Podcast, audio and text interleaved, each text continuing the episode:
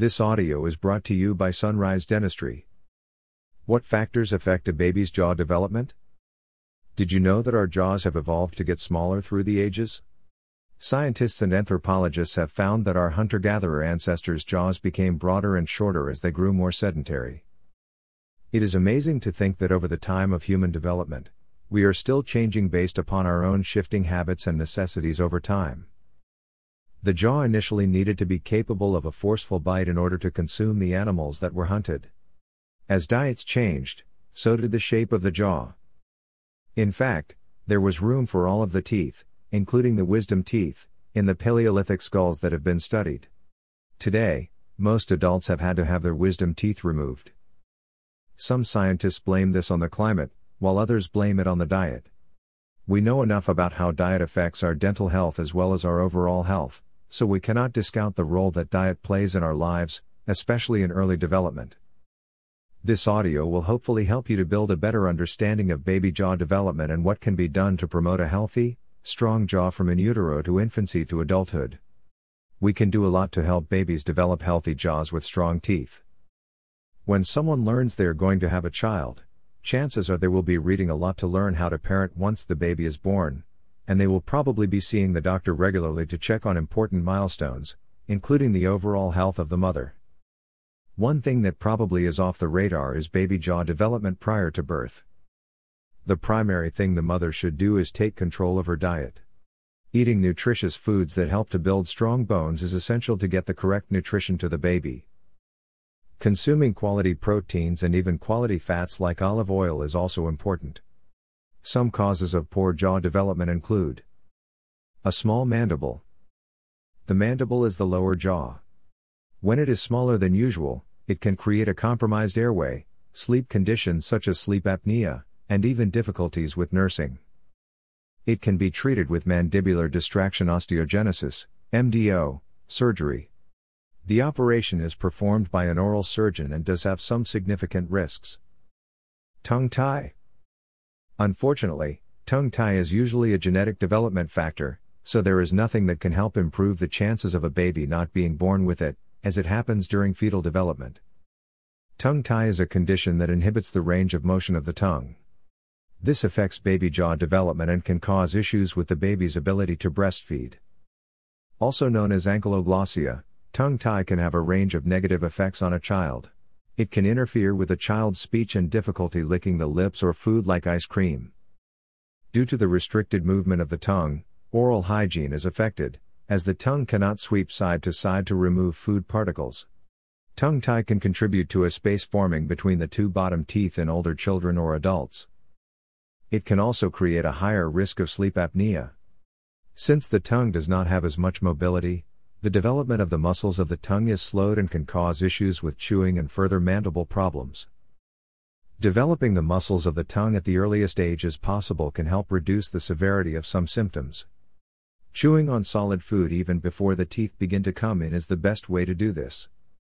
A diet with healthy fat and protein is recommended and before the baby is born, the mother should adapt a healthy diet with emphasis on quality oils like olive and avocado oil, healthy protein, and colorful vegetables, which may help the development of the tongue tie to be less severe. Severe tongue tie may require surgery. Dr. Strietzel recently attended a group discussion about tongue tie. During this meeting, one of the participants noted that in the Industrial Revolution, moms going to work contributed to the problems tongue tie causes. The onset of the use of jarred, soft baby food and working mothers no longer regularly breastfeeding caused a significant delay in the development of the tongue. Soft or liquid foods don't help the baby develop the tongue, as the baby does not need to work at chewing baby food. Substitute like bottle nipples also do not develop the tongue nearly as well as nursing, and that in turn negatively affects baby jaw development. Pacifiers, baby bottles, and thumbs, oh my. While these things can be comforting to a child, they can affect the shape of the mouth and the alignment of the teeth. Giving a baby a pacifier to soothe them is certainly a go to method to calm a baby, and weaning them off the pacifier as soon as possible can save the child from the negative physical effects it may have. The same applies to baby bottles. When it comes to feeding a baby, the best option that supports proper baby jaw development and tooth alignment is to breastfeed. While occasionally supplementing with a baby bottle is fine, it is healthier for the baby to be breastfed whenever possible. Thumb sucking is a whole different ballgame. Any dentist can take one look at a child's teeth and know if the child is a thumb sucker. We can't watch for this behavior 24 7 if we want to stop it, after all, we do have to sleep sometime. Thumb sucking is a hard habit to break, and it often leads to a child needing serious orthodontia when they are older. Sippy cups. Sippy cups can contribute to poor development and jaw problems. They encourage open mouth breathing and narrow the arches, creating a smaller mouth and a smaller airway, which can lead to breathing and sleeping issues. The rigidity of the plastic makes a child adjust to the sucking action in an unnatural way, which is why it can affect jaw development over time. TMJ, temporomandibular joint dysfunction, can also be an eventual side effect of using sippy cups. This can cause significant joint and facial pain, as well as difficulty chewing food. When it is time to begin shifting to drinking cups, it would be healthier for a child to learn to drink from a plastic cup with handles. Put small amounts into the cup and give the child some time to learn how to properly use it. Mouth breathing. Mouth breathing has a series of developmental issues associated with it. In addition to fatigue and a higher prevalence of attention deficit disorder, it can cause a child to develop facial deformities. These deformities can contribute to other conditions that can affect the child well into adulthood. Mouth breathers develop a high palate and a narrow arch. These conditions narrow the airway and often cause sleep disorders like sleep apnea.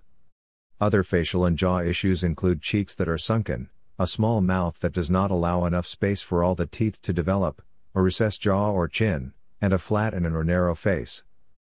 Mouth breathing has a variety of potential causes, from allergies and enlarged tonsils or adenoids to thumb sucking and tongue tie. Whatever the reason, a child observed breathing through the mouth most of the time should be seen by a doctor for help rooting out the cause and hopefully correcting it before it causes irreversible abnormalities. Book an appointment now with Dr. Strietzel, a holistic dentist in Durango, CO, for more information about proper baby jaw development or any mandible problems. Call our clinic at 970 247 3303